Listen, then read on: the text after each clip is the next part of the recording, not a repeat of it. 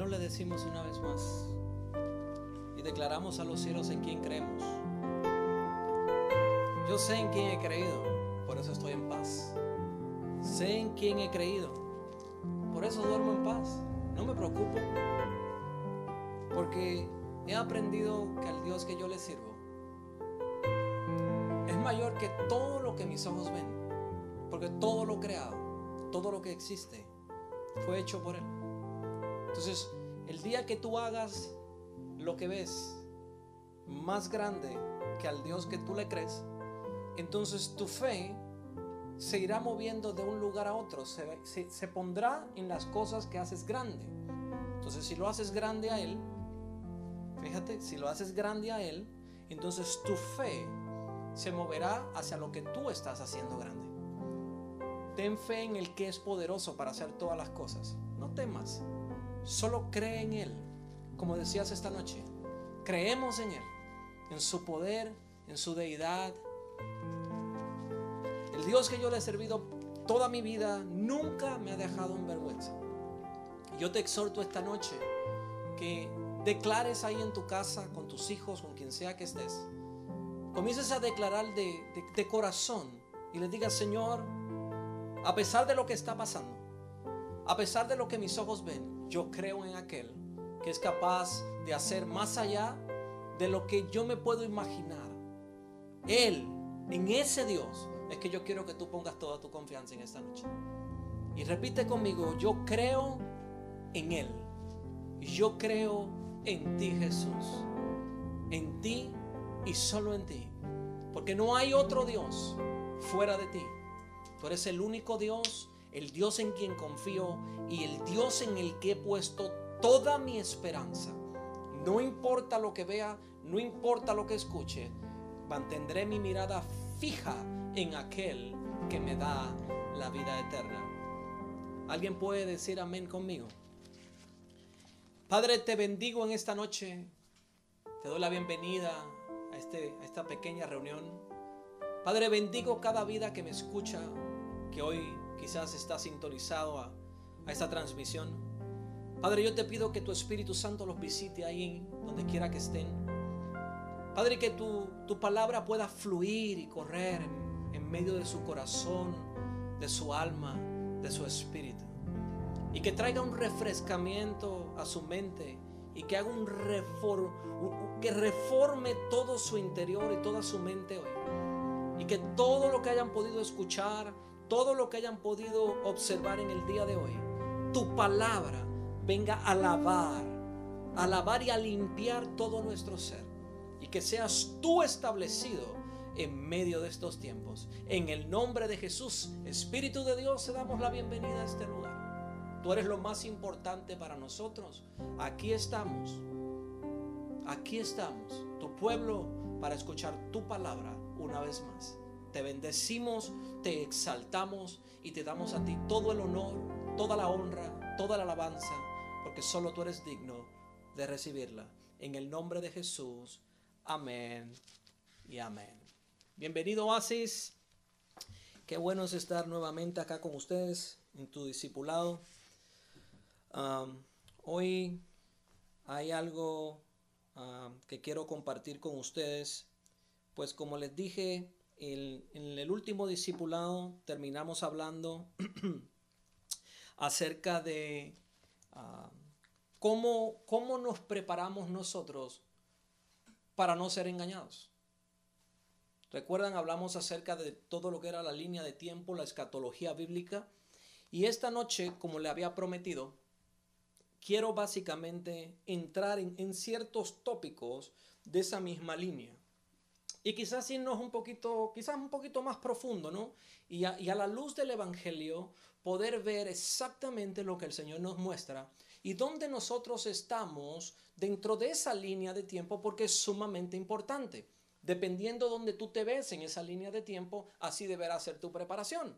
Entonces, yo quiero, yo quiero que, empecemos eh, en la parte donde nos quedamos ah, la semana pasada. Si recuerdas, nos quedamos en, en, donde, donde, donde, empezaba el tiempo cero, según lo que estábamos explicando la, ¿verdad? La, semana pasada y hablábamos que el tiempo cero se originaba cuando Jesús desciende y luego asciende al cielo, ¿verdad? De haber pasado su tiempo en la tierra y haber hecho y completado parte de las profecías que en el Nuevo, perdón, que en el Antiguo Testamento se habían establecido.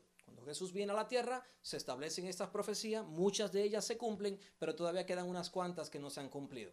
Entonces, con eso dicho, hablábamos que acerca del periodo de la iglesia, el, periodo de la gracia en el que hemos estado viviendo estos años, ¿verdad?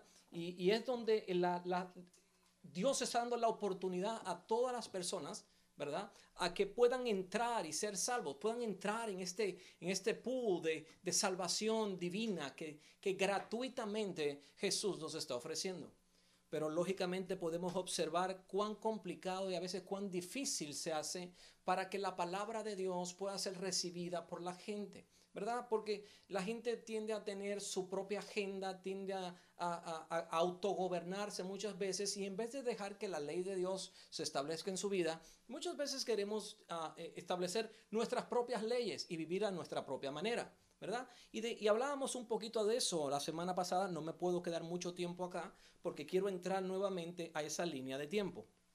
Y decíamos que luego de, este periodo de gracia va a venir un tiempo muy importante para la iglesia.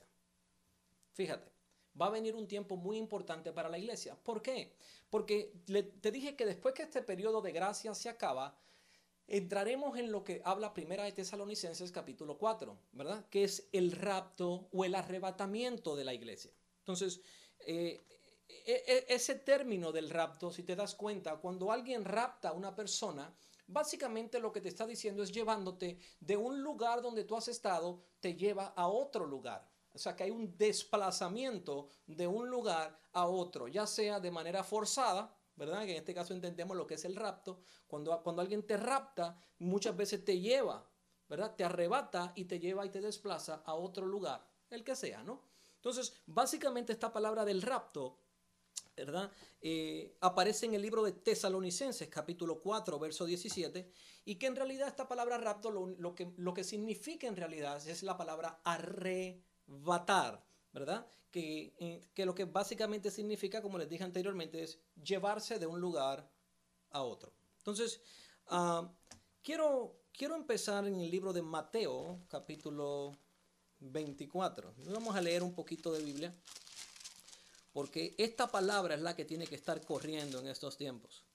Y tenemos que aprovechar que la palabra de Dios todavía corre, porque como les enseñé, llegarán tiempos donde esta palabra no será más no se podrá escuchar y la van a desear, pero no la van a encontrar. Entonces, ahora que es el tiempo de poder escucharla y de poder encontrarla, tómate el tiempo y dale el valor necesario a lo que esta palabra nos dice, nos enseña y, nos establece en nuestra vida. Porque dependiendo de cómo tú hagas con esta palabra, lo que tú hagas al, escuchar esta palabra es lo que va a determinar muy probablemente tu futuro.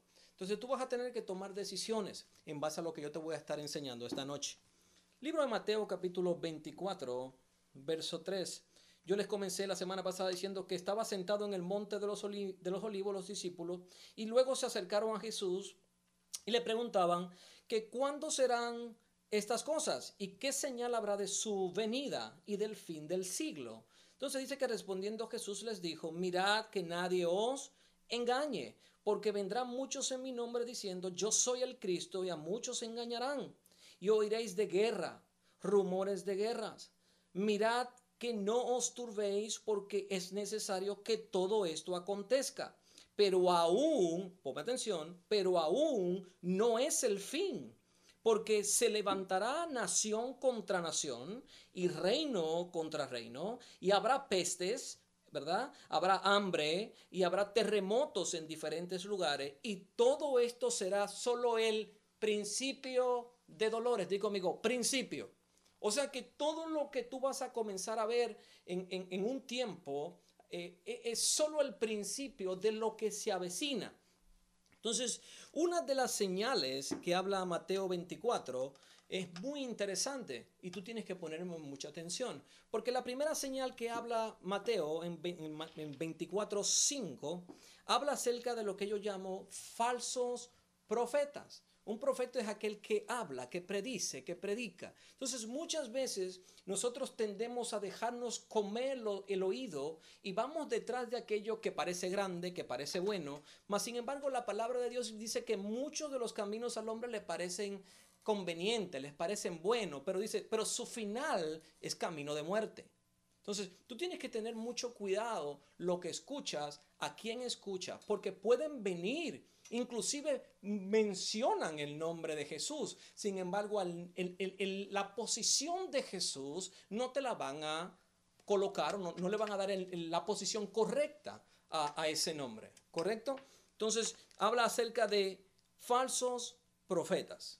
Dos, habla de guerras. Si nos vamos a hablar de guerras, las guerras que han venido sucediendo a través de los años, más las que estamos viviendo ahora, más las que faltan más las que se avecinan en muy poco tiempo. Ya tú verás, o sea, la, Biblia habla de guerras, no de guerra. Entonces son muchas guerras, son muchos frentes lo que vamos a estar viviendo antes de este arrebatamiento de la iglesia. Habla de rumores de guerra, habla de pestes. ¿Qué, qué estamos viviendo hoy? ¿No es una pestilencia? Pero vengo a decirte que no será la, no será la última. Vienen otras. Esta es una. Vendrán otras peores. Entonces, ¿por qué? Porque es parte del plan de Dios. E, es necesario que suceda. Cuando tú sacas a Dios del contexto de tu vida, entonces Dios simplemente con mucho dolor dice, bueno, pues adelante. Vive tu vida sin mí y verás lo que te vas a enfrentar cuando yo no estoy presente en ella, ¿verdad? Entonces, habla acerca de terremotos. Precisamente hoy mismo sucedió un terremoto sucedió un temblor de tierra, sucedió, no, recuerdo la magnitud, 6.5 o, algo por el estilo en el, área de Idaho, creo que fue que sucedió. Entonces, vienen sucediendo una serie de cosas eh, eh, en la tierra, pero estamos tan pendientes a lo que está sucediendo a nuestro alrededor que estamos perdiendo de vista todo lo demás que está sucediendo. Entonces, iglesia que me escuchas, no, no le pongas solo atención a lo que están en las noticias y a lo que está sucediendo. Eso es solo una señal hay otras señales que ya están sucediendo o están a punto de suceder. Entonces, pero en el verso, en el verso 14, como les terminé o, les hablé, me parece que fue el domingo, dice, y que el Evangelio sea predicado en todo el mundo. Dice, hasta que esto no ocurra, el fin no será. Entonces, yo creo que esto nos está forzando a todos nosotros de una forma o de otra en la agenda de Dios. Lo que está haciendo es provocando a la iglesia a convertirse en lo que verdaderamente debe ser. Todo lo que, están, lo que estamos acá, de una forma o de otra, somos evangelistas. No hay solo un evangelista, todos somos evangelistas. ¿Verdad? La iglesia toda es evangelística. ¿Por qué? Porque nuestro, nuestra, nuestra misión es alcanzar las almas. Tú dirás, pero es que yo no tengo un ministerio evangelístico. Sí lo tienes. Tú tienes un ministerio evangelístico en tu casa, con tus familiares, con tus hermanos, con tus padres, con tus hijos. Tú tienes un ministerio evangelístico. Tú conoces gente que no conoce del Señor. Tú conoces personas que necesitan escuchar palabra de Dios. Porque si, si sin Jesús está mal, imagínate, pero si con Jesús está mal, imagínate la, la, la gente que no tiene a Jesús, ¿cómo estaría? Si aún con Jesús a veces tenemos obstáculos, tenemos retos, tenemos, tenemos contradicciones, tenemos adversarios, imagínate aquellos que no lo tienen cuán mal deberían estar, más en situaciones como esta. Yo me ponía a ver eh, eh, algunas de las pocas noticias que veo en el día porque yo trato de no infectarme mucho mi mente y mi espíritu con todo lo que ponen en el Facebook, todo lo que ponen en el, Internet, la televisión. Trato de minimizar, me voy nada más lo necesario en el tiempo que, que, que tengo y voy y miro ciertas cositas y ya. ¿Por qué? Porque si tú te caes en el engaño que se está viviendo hoy día con los memes, con el Facebook, todo el mundo tiene una opinión, todo el mundo tiene una cantidad de conspiraciones y teorías de conspiración, que si en el gobierno, que si China, que si el otro. Ahora hasta el pobre murciélago lo están culpando. Yo creo que yo me encuentro con un murciélago y está poniendo queja a ver a quién va a demandar porque están diciendo que todo esto lo ha provocado el murciélago, ¿verdad? Entonces yo no sé de dónde salió ni cómo salió y te voy a ser sincero, esto tiene que pasar.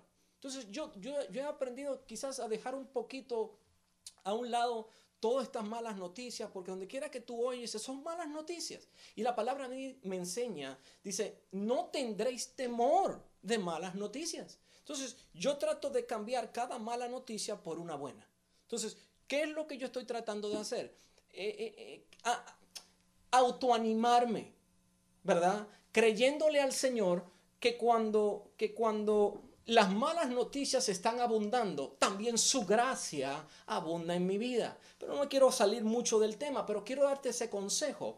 Y es que en vez de estar mirando tantas noticias negativas, quizás lo que tú deberías estar haciendo es buscando ese espacio de estar con Dios y decirle, Señor, en medio de estos tiempos, úsame a mí, envíame a mí. Yo puedo ser un agente de cambio, yo puedo llevar a esperanza a alguien. Quizás este es el tiempo que Dios está haciendo para que nosotros, de una vez y por todas, nos decidamos, ¿verdad?, a, convertirnos en la iglesia de nuestro Señor Jesús que por tanto tiempo nos ha estado pidiendo. Que dejemos a un lado todas estas teorías, que dejemos a un lado todas estas riñas y que nos dediquemos a hacer lo que fuimos llamados a hacer. Y por último, quiero darte una, señal muy importante que también la expliqué un poco el domingo, y es el resurgimiento de Israel como nación. Ya eso sucedió. O sea, hay señales y profecías que ya han sucedido o que están sucediendo. Entonces yo quiero que tú le pongas bien mucha atención a todo esto. Entonces, en el libro de Tesalonicense, quiero quedarme un poquito más en el rapto, dice que el arcángel sonará la trompeta para la venida de nuestro Señor Jesús.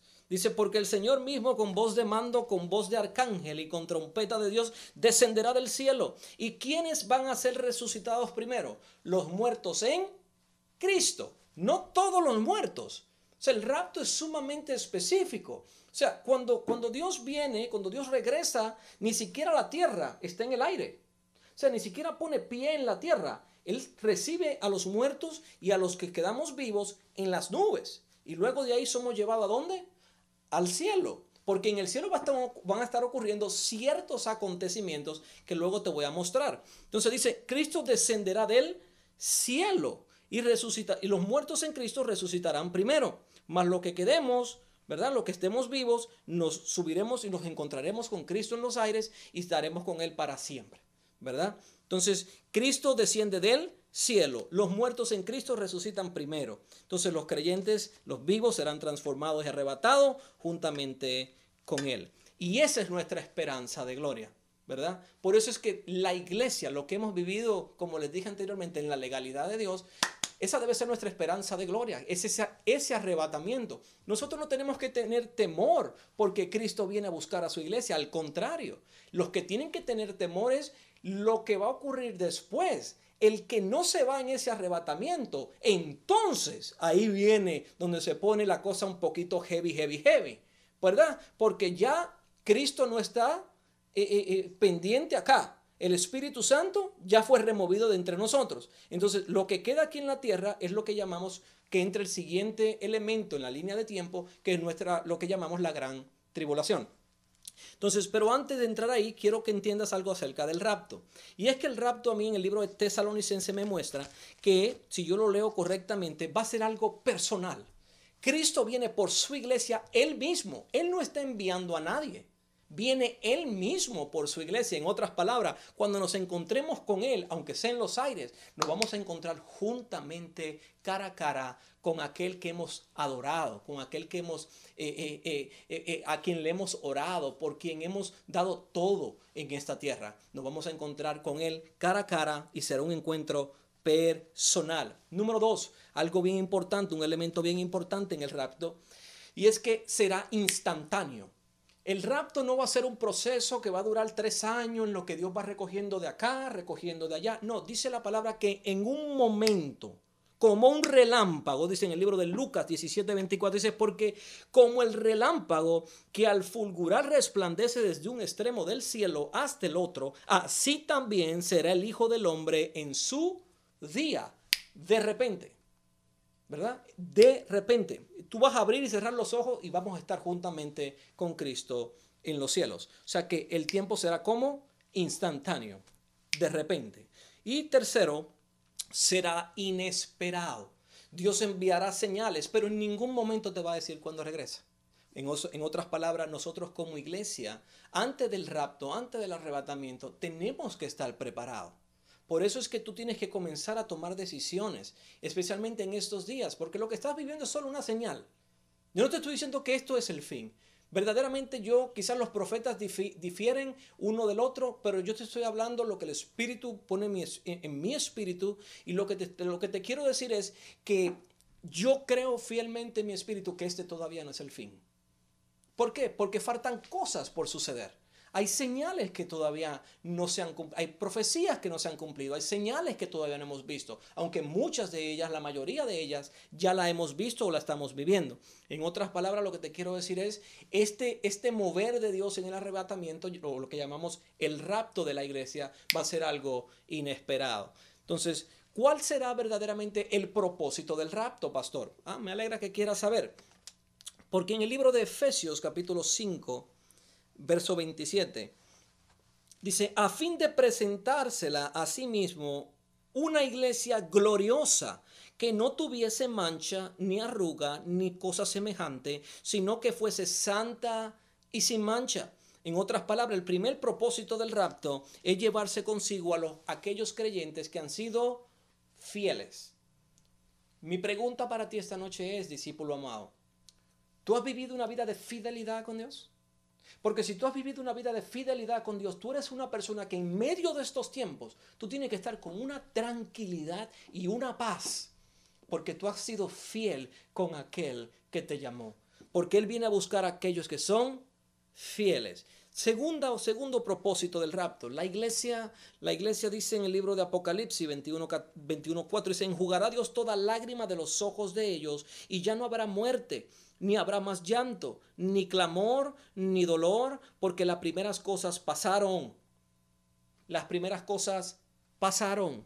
En otras palabras, Dios viene a buscar a su iglesia porque Él quiere que el sufrimiento de los creyentes, alguien ha sufrido en esta vida, Alguien ha sufrido porque ve la injusticia. Alguien ha dicho, ¿hasta cuándo, Dios, vamos a ver a, a, los pecadores salir adelante? ¿Cuándo, vamos a, ¿Cuándo esto se va a acabar? ¿Cuándo la injusticia, la muerte se va a acabar? Es que Cristo viene en el rapto para que esto se acabe.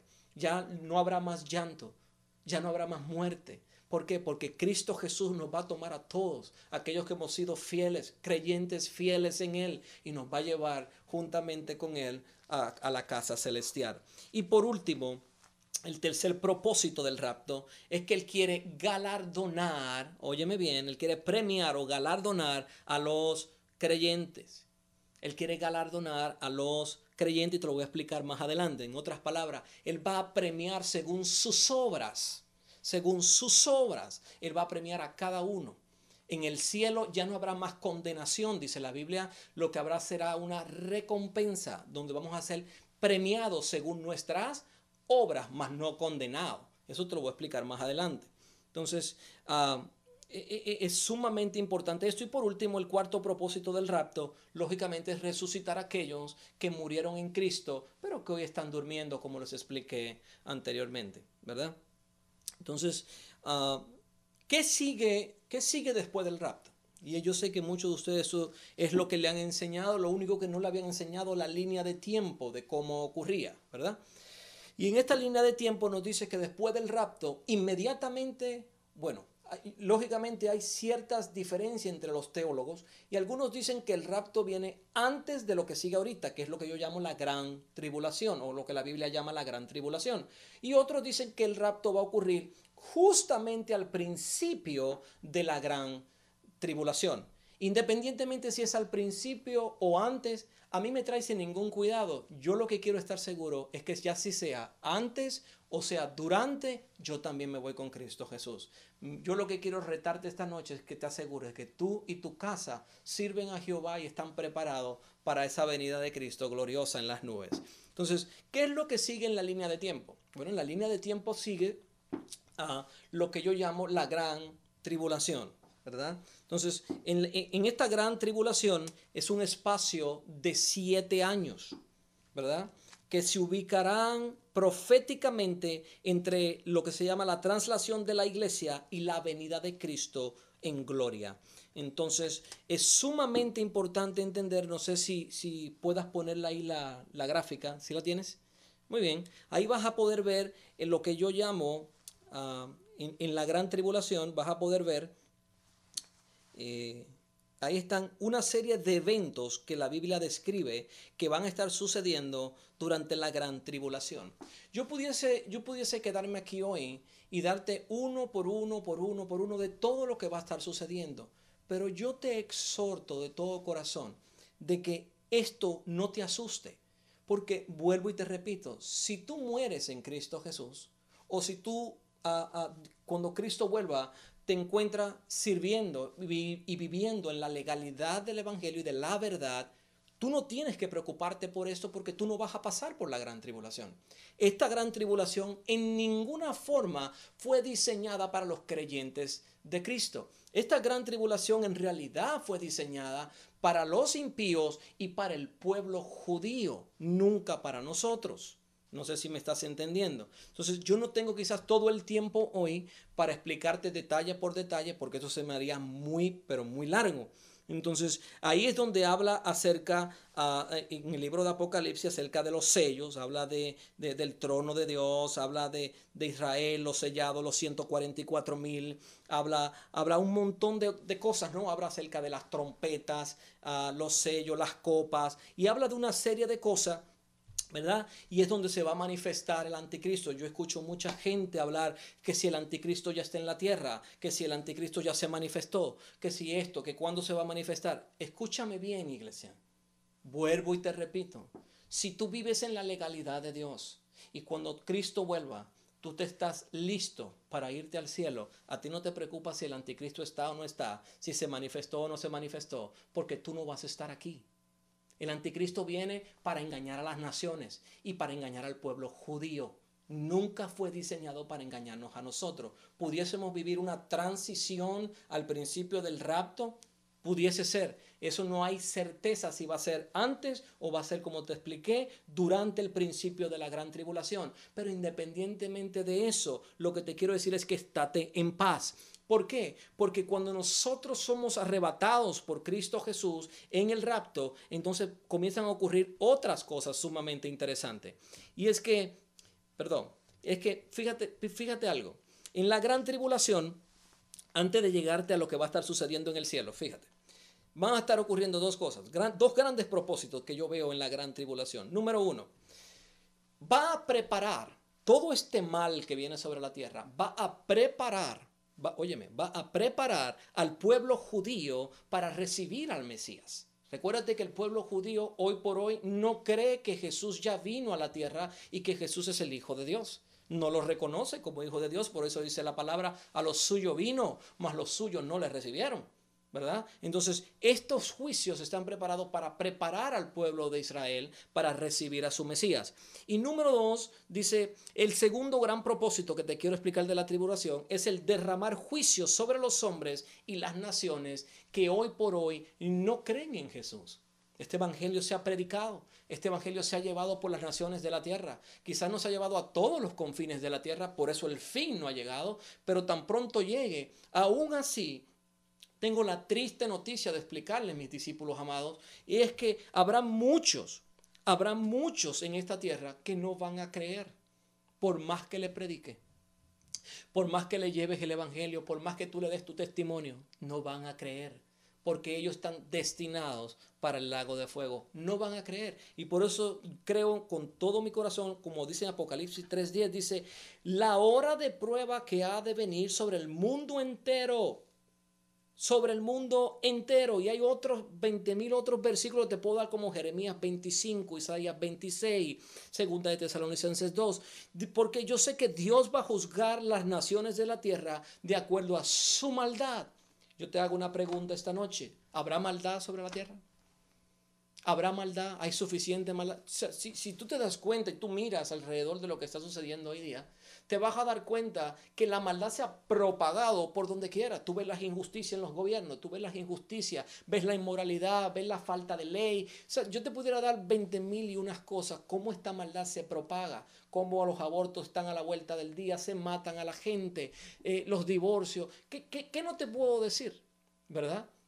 Entonces, yo, yo quiero que tú entiendas que, eh, eh, es triste lo que está sucediendo. Y nosotros como iglesia evangelística y profética que somos, deberíamos ser la punta de lanza que hoy está lanzando la palabra del Evangelio para que llegue a la gente. Porque si tú no llevas ese Evangelio, ¿quién lo va a llevar?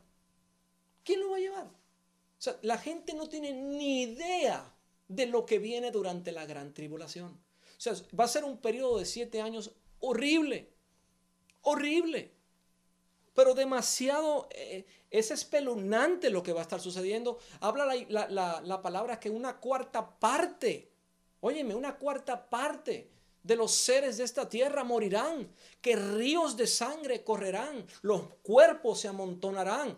No estamos viendo un poquito acerca de lo que dice Jeremías, de cómo los, los cuerpos se amontonan, los muertos se amontonan en las calles. ¿No es eso lo que está sucediendo hoy día? ¿O eso lo estamos viendo un poquito de lo que se avecina? Lo que está sucediendo no es nada, iglesia. Yo lo que quiero esta noche es traerte una convicción a tu espíritu. Ahora bien, así como te traigo lo que va a estar sucediendo durante la gran tribulación y todo lo que, todo lo que, se, todo lo que Dios ha establecido para esos siete años, son siete años. Los primeros tres años y medio no van a ser tan terribles como la gente piensa, pero los siguientes tres años y medio el anticristo se manifiesta. Bueno, hay una serie de cosas que van a estar sucediendo durante la gran tribulación. ¿Por qué no me quiero quedar mucho tiempo ahí? Por la siguiente razón. Porque creo que a la gente que yo le estoy hablando esta noche, a la gente que me está viendo y me está escuchando esta noche, son gente que un día recibieron a Jesús como su Señor y Salvador, que la sangre del, Cordero está sobre ellos y que como, y como, y como tal, en los dinteles de tu casa está la sangre puesta. Tú estás marcado con un sello, con un pacto, con el pacto de la sangre de Cristo Jesús, esa sangre del nuevo pacto. Tú, tú eres parte de un nuevo pacto. Por eso yo quiero que tú vivas en santidad y que sigas creyendo en ese Jesús. No importa lo que tus ojos vean, no importa lo que tus oídos escuchen, tú sigues firme en tu libertad, sigue firme en, en tu convicción de quién es el Hijo de Dios para ti y en lo que tú has creído hasta hoy. Entonces, con eso dicho, quiero llevarte ahora a quizás a lo que yo llamo una, una mejor noticia, ¿verdad? Porque durante, durante todo este, va a haber un proceso y va a haber, va, a haber una serie de acontecimientos durante esos siete años. Ahora bien, ¿qué está sucediendo en el cielo? Ah, Ahí es que viene lo interesante, porque en el cielo va a estar sucediendo lo que nosotros llamamos el tribunal de Cristo. Nosotros lo que hemos sido arrebatados juntamente con Cristo. La gran pregunta que quizás muchos se hacen es, ok, pastor, entonces mientras estos siete años están sucediendo toda esta catástrofe aquí en la tierra, ¿y nosotros dónde estamos? ¿Y nosotros qué estamos haciendo? ¿Qué dice la Biblia que va a estar sucediendo con nosotros? Ah, ahí es donde viene lo interesante, porque ahí comienza nuestra esperanza de gloria en Cristo Jesús. Entonces, me alegra que tú quieras saberlo. Entonces, en el tribunal de Cristo hay algo muy importante que tú tienes que entender. Y es que el tribunal de Cristo no va a ser para los inconversos. ¿Por qué? Porque en el arrebatamiento, en el rapto de la iglesia, los impíos no van al cielo, solo los creyentes que, o los que murieron en Cristo Jesús son los que vamos a estar en el cielo juntamente con Jesucristo. Entonces, estos, esto, mira lo que va a estar sucediendo. Lo primero que va a suceder cuando lleguemos allá es que nosotros seremos juzgados en, en lo que yo llamo el tribunal de Cristo van a haber dos tipos de juicio. Ah, la Biblia habla acerca de lo que se llama el juicio eterno. El juicio eterno comprende dos ramas. En el juicio eterno está el juicio para los santos, ¿verdad? Y está el juicio para los impíos. Pero estos dos grupos van a dos diferentes juicios y en dos diferentes tiempos. Los santos, los que hemos sido arrebatados en Cristo Jesús con el rapto, vamos a lo que se llama en la Biblia el tribunal de Cristo. ¿Qué ocurre en el tribunal de Cristo? Ahora te lo voy a explicar. Sin embargo, los impíos, los impíos los inconversos, los que no recibieron a Jesús, los que hicieron ah, las obras de maldad, estos también van a ser juzgados. Pero hay algo muy interesante y es que cuando Cristo viene en el rapto dice que nos dará un cuerpo incorruptible, un nuevo cuerpo, un nuevo santificado y eterno eterno. Y aquí esto es algo sumamente importante para ti y para mí, porque ahí es donde Cristo inyecta la eternidad de nuestra vida. ¿Por qué? Porque nosotros viviremos eternamente y para siempre con Cristo Jesús en, en los cielos. Sin embargo, tú dirás, pero los impíos también serán seres eternos. La pregunta es, ¿dónde estarán? Ah, eso es una gran diferencia. Porque los santos vamos directamente al tribunal de Cristo. En el tribunal de Cristo ocurre lo siguiente. Cristo nos va a juzgar a todos. Fíjate bien, nos va a juzgar, mas no nos va a condenar. Porque si ya tú llegaste al cielo en el rapto, no es para ser condenado, es para ser juzgado. ¿Y qué ocurre en ese juicio? En ese juicio lo que va a estar ocurriendo es que según tus obras, lo que tú hiciste con la verdad, cómo aplicaste lo que Cristo te dio, cómo, cuántas obras hiciste aquí en la tierra según a la obediencia a la palabra de Dios y a tus frutos, Óyeme bien, y a tus frutos, porque por tus frutos serás conocido no solo en la tierra, sino en el tribunal de Cristo. Entonces, esos frutos que tú presentas en el tribunal es lo que te va a dar a ti ciertas coronas. Ajá, no sé si sabías eso, pero según la obra de cada uno, dice la Biblia, entonces se nos repartirán coronas en los cielos. Sin embargo, con el impío va a ocurrir algo un poquito diferente dice que cuando los impíos, y esto va, eh, eh, te dije dos cosas, primero es otro tiempo, no es en el mismo tiempo, porque los impíos no resucitan hasta después del final del milenio, que vamos a hablar en un momento, al final del milenio, pero cuando estos resuciten van directamente. ¿A dónde? A lo que se llama el gran trono blanco. Ese es otro lugar de juicio.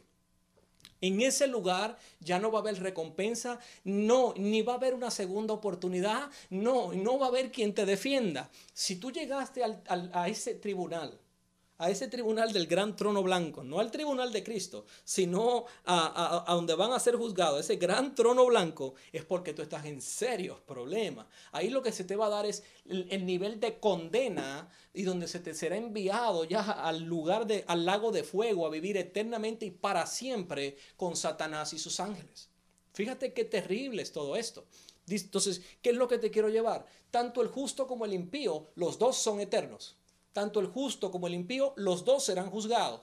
Uno va al tribunal de Cristo, donde es recompensado según sus obras, mas no condenado. Sin embargo, el impío sube al cielo, será condenado, también va a un juicio. ¿Sabes por qué? Tú me dirás, pero ¿por qué entonces si ya son malos, por qué Cristo tiene que darle la oportunidad de un juicio? Porque Dios es un Dios justo y dice que su trono es un trono de juicio y verdad y de equidad. Aún así, mira si la misericordia de Dios es es increíble y eterna, que aún así al malvado le va a dar la oportunidad de que presente su caso en un juicio, aunque sabe que va a ser condenado porque no habrá quien lo defienda. ¿Cómo así? Nosotros sí tenemos un defensor que es a través de la sangre, es Cristo Jesús. Ese es nuestro defensor. Ese es el que intercede por nosotros. Sin embargo, los impíos, como nunca aceptaron a Jesús, no tienen ningún defensor en los cielos, les toca a ellos defenderse a ellos. Ahora, no sé si ya me entendiste.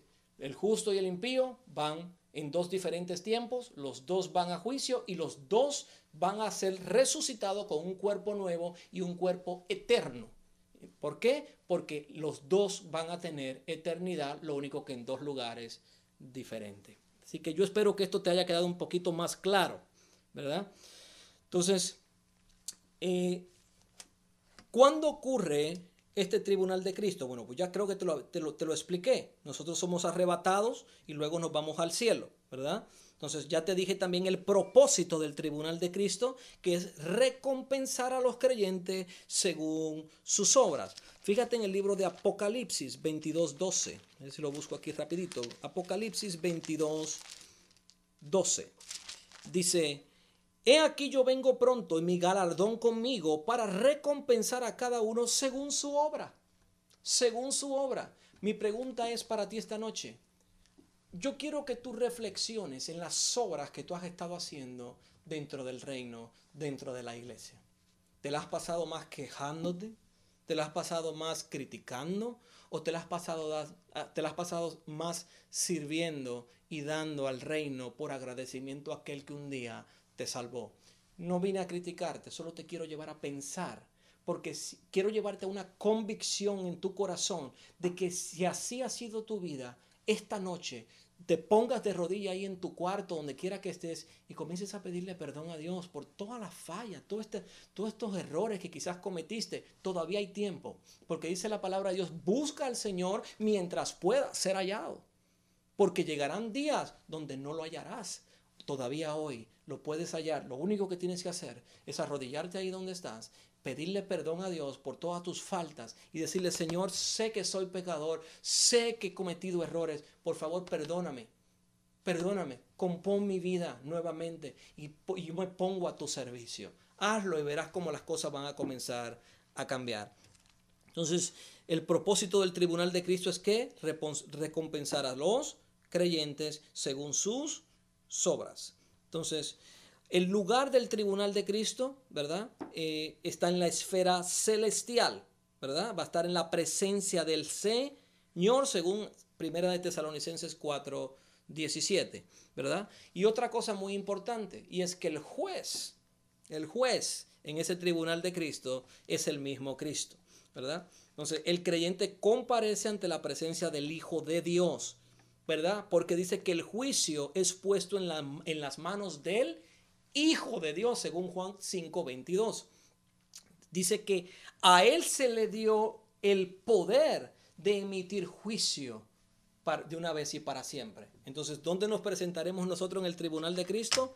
Frente a frente al Rey de Reyes y Señor de Señores, aquel que dio la vida por ti, pero hoy está sentado a la diestra del Padre, a quien se le ha dado la potestad de emitir todo juicio y dar toda recompensa a los que han creído en el Señor. Entonces, Cristo será el juez, ¿verdad? Y de él viene la recompensa. Entonces, ¿quiénes comparecerán ante el tribunal de Cristo? Ya les expliqué quiénes son nosotros, los creyentes, los que morimos en Cristo Jesús o los que estemos vivos para cuando venga el rapto de la iglesia, si estamos vivos, estos dos grupos se presentarán en el tribunal de Cristo. Vuelvo y les repito, no para ser condenados, porque es, donde mucha gente tiene, tiene, eh, eh, eh, ha sido mal informado en la escatología, porque dicen, es que usted va a ir a un juicio del tribunal de Cristo con, con, con el Señor, y entonces allí usted se le va a decir si va al cielo o va al infierno. No, si usted se fue en el rapto, usted se queda en el cielo. Ahí solo se van a entregar coronas. Van a darse galardones. Allí usted no va a ser condenado. La Biblia habla acerca de diferentes coronas que podemos recibir, según el libro de Corintios 3, 13 al 15, ¿verdad?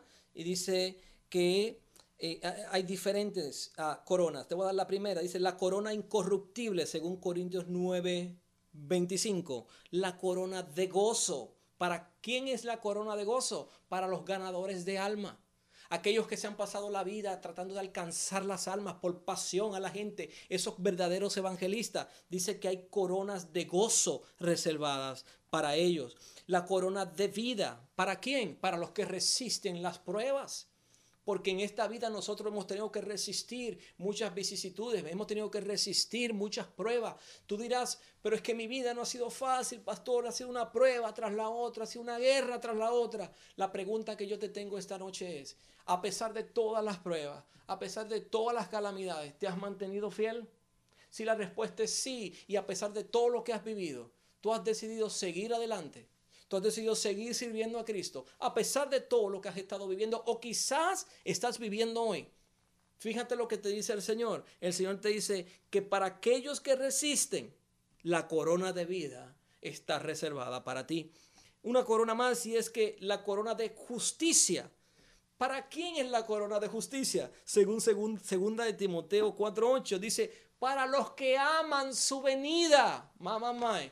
¿En qué tiempos estamos viviendo? La pregunta es, ¿estás amando su venida o es que estás tan atado al mundo? Estás tan atado al mundo que, que, tú dices, Señor, no, no, no, no, todavía no venga.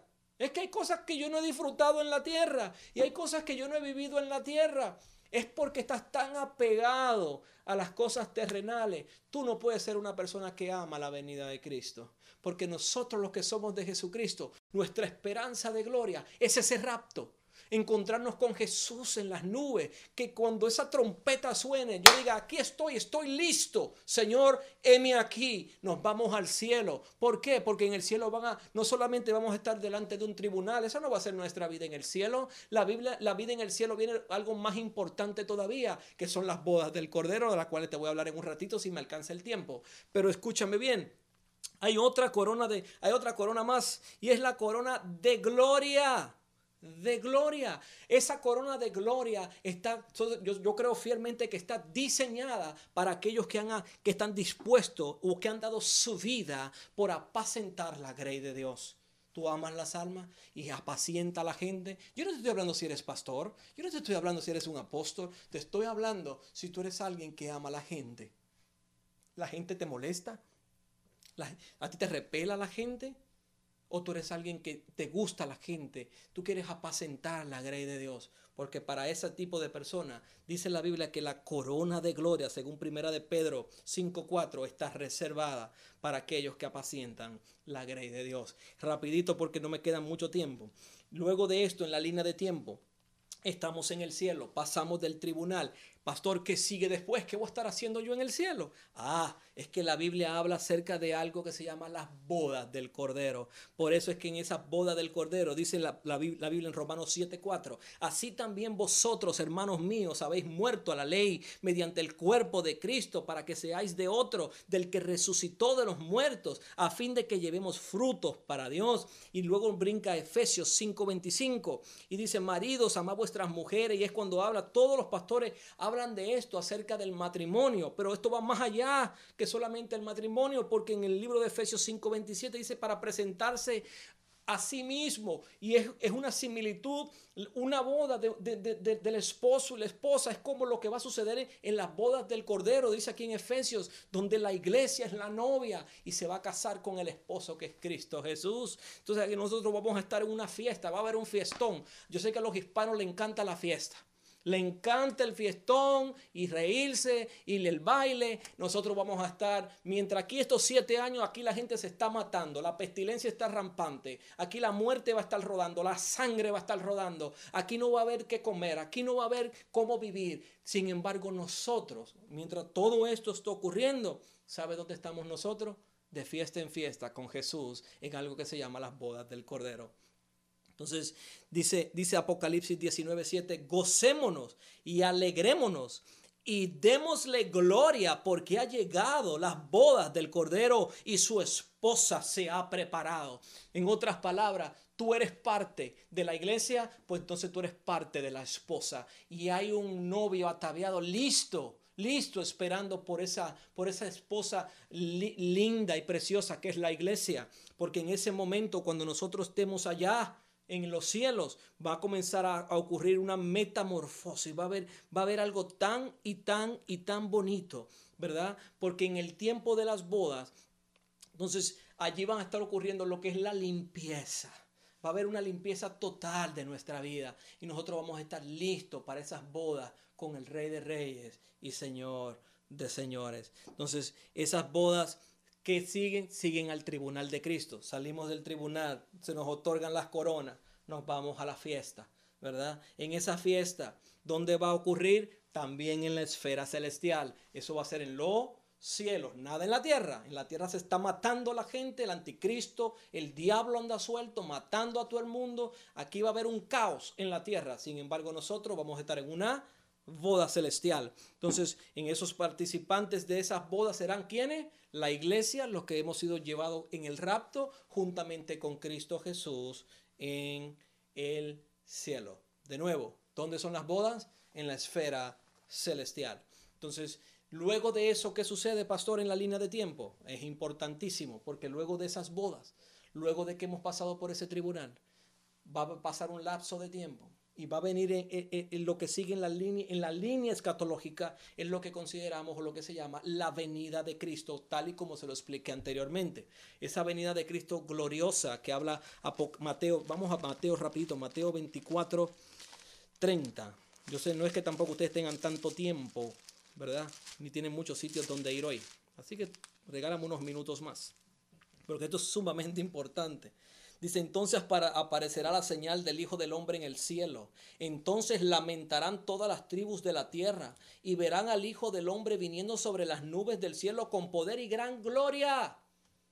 Mamá, mamá. Apocalipsis 19:15 habla de lo mismo. Zacarías 14:1. Judas 1, 14 al 15 habla de esa segunda venida, ¿verdad? Esa segunda venida, ¿dónde ocurre? Luego que se terminan las bodas del Cordero, ya el esposo viene con quién? Con la esposa. Descendemos junto a esta tierra. ¿A dónde va a descender el Señor cuando viene? Ah, es que ahí es que viene ahora lo, lo, fuerte de todo esto, porque aquí en la tierra va a estar sucediendo una serie de cosas, pero ya estamos en el último tiempo de los siete años. Al final de estos siete años, dice que la palabra en el libro de Zacarías 14, que entonces Jesús en su segunda venida va a venir a firmar sus pies aquel día sobre el monte de los olivos. ¿Verdad? El Señor vendrá, dice, con poder y con gloria. Los creyentes que han participado de los padecimientos de Cristo gozarán con gran alegría en la revelación de su, en la revelación de su gloria, según primera de Pedro 4:13. Entonces, la pregunta es, ¿y nosotros qué, pastor? Nosotros descenderemos juntamente con Cristo Jesús a, a este lugar, nuevamente a la tierra, ¿verdad? Y dice que todo ojo le verá Aquí ya le verá todo ojo. No es en el rapto donde todo ojo le verá. Es en la segunda venida de Cristo donde todo ojo en la tierra le verá. ¿Verdad? Entonces el Señor se va a sentar en su trono de gloria. Y otra cosa muy importante, cuando Él desciende, otra cosa que va a estar sucediendo aquí en la tierra es que el Señor va a destruir de una vez y por todas al anticristo, según, según uh, segunda de Tesalonicenses 2.8. Entonces dice que se va a sentar en su trono y va a juzgar a todas las naciones de la tierra que queden acá. Entonces dice, heredará el Señor el trono de David, según Isaías 9:6 y Lucas 1:32, y va a establecer su trono en la tierra. Entonces, cuando todo esto sucede, el anticristo es derrotado, ¿verdad? Juntamente con el falso profeta, juzga a las naciones de la tierra. En ese momento, los que hayan muerto que hayan aceptado al Señor, porque ahí se habla de lo del 666. Yo sé que muchos tienen esta pregunta acerca del 666 y lo expliqué anteriormente. Esto del 666 va a estar ocurriendo durante estos siete años. Que aquel que no se ponga el sello de la bestia no va a poder eh, eh, eh, funcionar sobre la tierra. Eso es verdad. Eso es verdad. Entonces, de nuevo, nosotros no tenemos que preocuparnos porque nosotros no vamos a estar aquí. Pero aquellos que hayan quedado que, hayan, que, decidan no ponerse ese sello. Puede que tengan una segunda oportunidad, pastor. Creo que pudiesen tener una segunda oportunidad, pero lo creo muy difícil. Pero yo sé que aquí van a haber evangelistas que Dios va a establecer para el pueblo judío. Estos, muchos de ellos, dice la Biblia, morirán. Morirán, serán ejecutados. Pero dice que en la segunda venida Cristo también viene una segunda resurrección y va a tomar a estos muertos en Cristo aquí en la tierra y los va a llevar juntamente con Él al cielo, a estar juntamente con la iglesia. Entonces, ¿qué ocurre después? Aquí viene, aquí viene lo lindo. ¿Qué ocurre después? ¿Verdad? Que el anticristo es derrotado, el falso profeta también es lanzado al lago de fuego, ¿verdad? ¿Qué sucede entonces? Ah, entonces da origen, lo que les dije anteriormente, que da origen al milenio. Viene un tiempo nuevo. Son mil años, un periodo de mil años. ¿Qué, ocurre precisamente en este tiempo? Es importante. Y es que en este tiempo Cristo será el rey durante esta época. Por mil años, dice, Cristo reinará sobre las naciones de la tierra.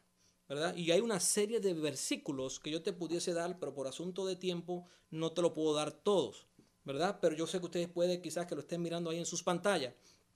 Entonces, ahí da inicio a lo que yo llamo la época del milenio o el reino milenial de Cristo, ¿verdad? Entonces, el Cristo Jesús comienza a reinar sobre las naciones de la tierra y sí creo que será una época de paz. ¿Por qué? Porque las guerras cesarán, ya fueron derrotadas las naciones, fueron derrotadas el anticristo y el falso profeta, ¿verdad? Entonces, el dominio total lo tiene Cristo. Entonces, será una época de prosperidad, de, seguridad. Ya no habrán guerras, ya no habrá necesidad de nada de eso porque Cristo está reinando por mil años en este lugar. Entonces, ah, durante la época del milenio, todo el mundo deberá unirse en adoración al quién? Al Mesías. Pero también dice que durante el milenio Satanás estará preso en el abismo. Ciertamente el enemigo de nuestras almas está derrotado, según Apocalipsis 21 al 3. Entonces, Jerusalén será la capital del reino del Mesías. Entonces, en esos mil años, al cabo, al final de estos mil años, es cuando les decía, dice, Satanás entonces será suelto una vez más, por un poco tiempo, ¿verdad? ¿Para qué? Para luego ser destruido de una vez y para siempre. ¿Por qué? En, en ese momento Satanás es suelto, se une nuevamente a los reyes de la tierra, habla de Gog y Magog. ¿Verdad? Que en la palabra, en el libro de Ezequiel, me parece que es, dice que ese es el rey del norte. Si nosotros vemos el área geográfica de hoy día, al norte de Israel, el rey más poderoso, ¿quién es? Rusia. Sí, también habla del rey del este. El rey del este, al este de Israel, eh, ¿está quién? China. No está sonando tanto China hoy como una potencia, como, como una de las grandes potencias económicas y militares del mundo, ese es el rey del este que habla la Biblia. El rey del norte, ese es el, ¿cómo se llama? Eh, el país de Rusia. Y el, y el, rey del sur, que también habla la Biblia, el rey del sur es, la, es el conjunto de países musulmanes y africanos que profesan el Islam. ¿verdad? Dice que todos estos reyes nuevamente se van a unir juntamente con Satanás y vendrán en contra de Cristo. Y es allí donde dice la Biblia que ellos serán destruido de una vez y para siempre y serán lanzados al lago que arde por la eternidad. Yo les dije que esto no era tan sencillo y lo que quería es que ustedes tuviesen en su, en su, en su mente los diferentes elementos de esta línea de tiempo escatológica y, y, que entiendan lo más importante, señores. Esto yo no se lo estoy dando simplemente para que tengan conocimiento. Porque el conocimiento no te va a servir de nada si no lo aplicas. Si no te sirve de algo ese conocimiento, si no te lleva a cambiar este conocimiento, no hicimos nada. Es solo conocimiento. ¿Qué es lo que te quiero decir esta noche? Nosotros somos seres eternos. Viviremos por la eternidad. Al final de los tiempos, hay dos lugares, como les dije antes, donde, donde terminaremos cielo o el infierno. Tú decides. En los dos vivirás eternamente y para siempre. Porque Dios nos va a levantar con un nuevo cuerpo, tanto a los justos como a los impíos. Y nuestro cuerpo, dice la Biblia, será un cuerpo eterno. ¿Por qué eterno? Porque es necesario que los justos vivan por la eternidad con Cristo Jesús y los impíos vivan por la eternidad en el lago de tormento eterno, juntamente con Satanás y sus ángeles.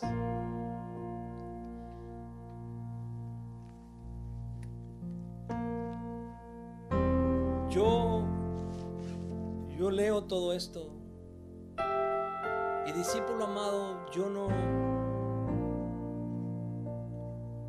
yo no, yo no apostaría con mi eternidad. Hay muchas cosas quizás me pudiese jugar ciertos, ciertos riesgos, ¿verdad? Tomar ciertos riesgos.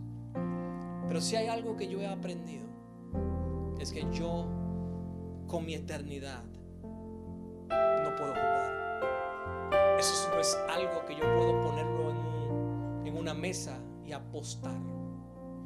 No, eso no. Porque esta tierra que tú ves, dice la Biblia, pasará. Esta tierra va a pasar. No te alarmes tanto por lo que estás mirando. Y sí, sí, déjame, déjame recordarte algo. Yo sé que quizás no te guste lo que te voy a decir, pero sí, vas a morir. Y si no mueres, te arrebata el Señor en el aire. No sé cuál sea peor, porque no, me puedo imaginar tú subiendo al cielo, mirando hacia la tierra. Algunos de ustedes se van a ver medio locos. Pero yo quiero llevarte esta noche recapacitar a todo quizás el conocimiento que tú has tenido. Y yo sé que quizás hoy yo le estoy hablando a personas que quizás no saben nada de la palabra de Dios. Y por eso todo lo que están mirando de verdad les asusta. Porque nunca han conocido la palabra de Dios ni conocen esto que yo estoy leyendo. Esto yo no, no me lo invento, está ahí. Esto ha sido profetizado, ha sido establecido. Eso no es un invento. Quizás tú que no conoces la palabra, hoy tienes miedo y tienes temor por todo lo que ves. Pero yo vine a recordarte algo a esto que no conocen la palabra. Si tú eres nuevo en el Evangelio, Hoy tú has aprendido una línea de tiempo escatológica y has visto dónde tú encajas en esa línea. Entonces, si tú eres de Cristo Jesús, tú no tienes nada por qué temer. Nada por qué temer.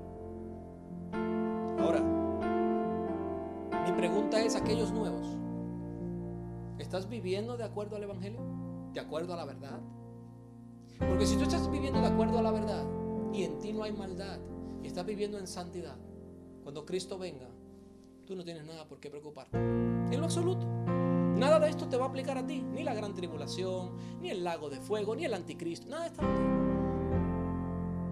Ahora, si tú has estado en Cristo Jesús y has estado ahí como digo yo, entre Luca y Juan Mejía, ni aquí ni allá, medio tibio, te gustan todavía tus cosas de antes y sigues, sigues con un pie en la tierra, un pie en, las cosas de Dios y, como que juegas a esto llamado el Evangelio y dices, ah, esto no es pecado, ah, esto no es malo, esto no. Y, y te autojustificas las cosas malas. Tú estás en problema. Tú estás en problema. Entonces, mi consejo para ti es el siguiente.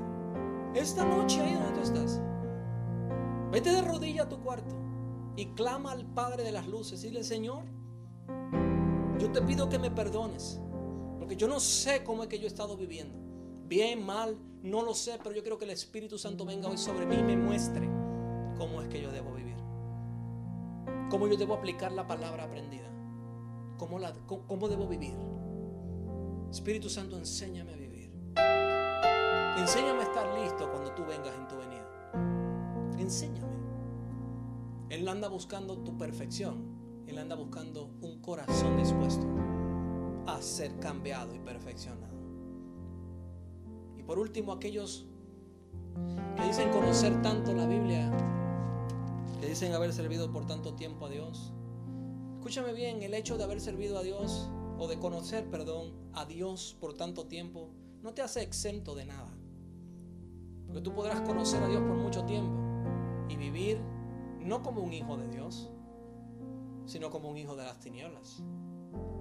Y aún yendo a la iglesia y aún profesando a Jesús, pero tus frutos y tus hechos dicen otra cosa.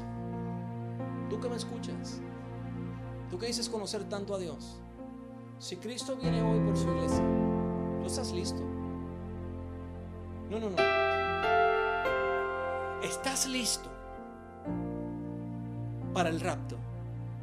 ¿Tú estás listo para que si el Señor desciende en este mismo momento, te vas? No estoy hablando de cuánto conocimiento tú tengas, ni cuánta Biblia lees. Es cuánta Biblia vives. Yo le estoy hablando a mis discípulos. Por esto yo seré juzgado en ese tribunal. Si te enseñé o no te enseñé lo que verdaderamente dice esta palabra. Esta es la verdad. No hay otra verdad. Fuera de este libro, no hay otra verdad. Esa es la verdad donde tú tienes que recurrir. Pero no es leerla, no es estudiarla. Porque mucha gente estudia la Biblia, mas no conoce al Dios de la Biblia. Vuelvo y te pregunto, ¿estás listo? Tú que me miras hoy por ahí que me estás escuchando. Yo le pido al Espíritu Santo que te abra tu corazón hoy y que te rete a tu espíritu. Y que tú te puedas contestar hoy, estoy listo. Si el Señor viene esta noche, yo me voy. Estoy listo. Pastor, pero ¿por qué me está hablando? No, yo sé que esto no se hace muy popular.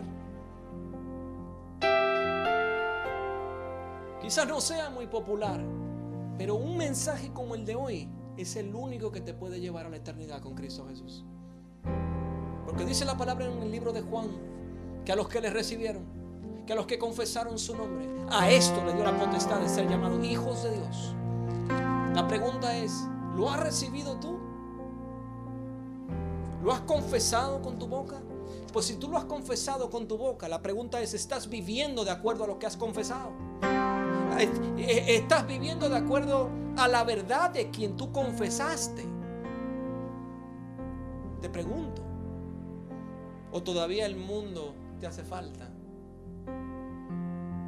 quieres que todo esto acabe, pues quieres volver a tu normalidad, ¿no? La pregunta es cuando todo esto acabe, ¿vas a volver otra vez a amarrarte a tus reuniones? ¿A lo que te ataba antes? ¿A lo que era importante para ti en el mundo? O cuando se acabe todo esto, tú dirás, wow, Dios me ha enseñado la realidad de mi vida, cuán frágil soy y cuánto dependo de Él. De ahora en adelante, yo tomo la decisión de caminar y prepararme en este camino hacia la eternidad. Hoy yo reté a mis, a mis discípulos. Esa era mi intención. Porque yo prefiero ser uh, juzgado y criticado aquí en la tierra. Eso me trae sin cuidado. Pero quiero ser galardonado en los cielos. Y mi trabajo como pastor, el cual me tomo muy en serio, es responder por cada uno de ustedes que me escuchan. Y esta noche, yo te vine a repetir, tú eres un ser eterno. Asegúrate dónde vas a vivir la eternidad.